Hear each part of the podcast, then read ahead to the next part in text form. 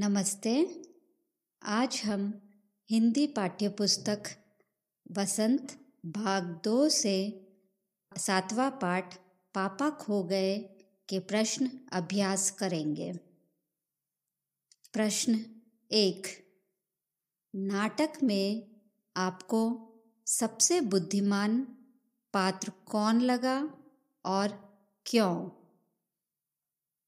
उत्तर, नाटक में सबसे बुद्धिमान पात्र हमें कौवा लगा, क्योंकि वह उड़ उड़कर सभी घटनाओं की जानकारी रखता है, अच्छे बुरे लोगों की पहचान है। उसी की सूझबूझ के कारण असामाजिक तत्वों यानी दुष्ट व्यक्ति के हाथों में जाने से बच्ची बच जाती है। प्रश्न दो, पेड़ और खम्बे की दोस्ती कैसे हुई? उत्तर, शुरुआत में पेड़ का जन्म समुद्र के किनारे हुआ था और वह वहीं अकेले बड़ा होता रहा।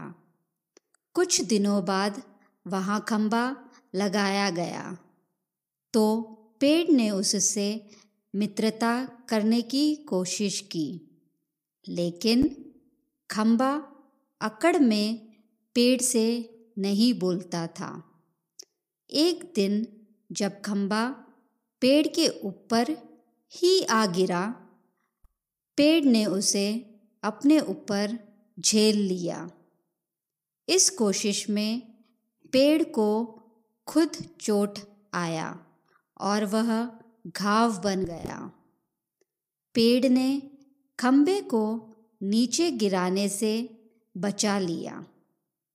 उसी दिन दोनों में दोस्ती हो गई। अब प्रश्न तीन, लेटर बॉक्स को सभी लाल ताऊ कहकर क्यों पुकारते थे? उत्तर, लेटर बॉक्स का रंग पूरे का पूरा लाल रंग से रंगा हुआ था, इसलिए सब उसे लाल ताऊ कहकर पुकारते थे। प्रश्न चार, लाल ताऊ किस प्रकार बाकी पात्रों से भिन्न है? उत्तर, लाल ताऊ अन्य पात्रों से भिन्न है क्योंकि वह एक ऐसा पात्र है जो पढ़ा लिखा है।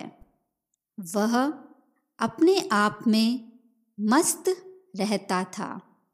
अकेले रहने पर भजन गुनगुनाते रहना उसकी आदत थी। इस तरह वह अन्य पात्रों से भिन्न था। निर्जीव होते हुए भी समाज की चिंताएं उसे सताती थी। अब प्रश्न पाँच, नाटक में बच्ची को बचाने वाले पात्रों में केवल एक सजीव पात्र है। उसकी कौन कौन सी बातें आपको मज़ेदार लगी? उत्तर, नाटक में एक पा मात्र सजीव पात्र कौवा है। वह काफ़ी होशियार है। उसने लड़की को बचाने में अहम भूमिका निभाई थी। उसे सामायिक घटनाओं का पूरा ज्ञान है और समाज अच्छे बुरे लोगों की भी पहचान है। दुष्ट आदमी से बच्ची को बचाने के लिए वही सबसे पहले भूत भूत चिल्लाता है। उसी की योजना अनुसार बालिका को उठाने वाला दुष्ट व्यक्ति भूत के डर से बालिका को छोड़कर भाग जाता है और उसी के परामर्श से बच्ची को सकुशल घर पहुंचाने के लिए पुलिस के आने का इंतज़ार करते हैं। जब यह सोचा जाता है कि अगर पुलिस नहीं आई तो क्या होगा, तो कौवा ही लेटर बॉक्स को बड़े बड़े अक्षरों में पापा खो गए लिखने का सबको यह कहने की किसी को इस बच्ची के पापा मिले तो यहाँ आने की सलाह देता है। अतः बच्ची को बचाने के प्रयास में कौवा मुझे मज़ेदार लगा। अब छठा प्रश्न, क्या वजह थी कि सभी पात्र मिलकर भी लड़की को उसके घर नहीं पहुंचा पा रहे थे? उत्तर, लड़की बहुत छोटी अबोध थी।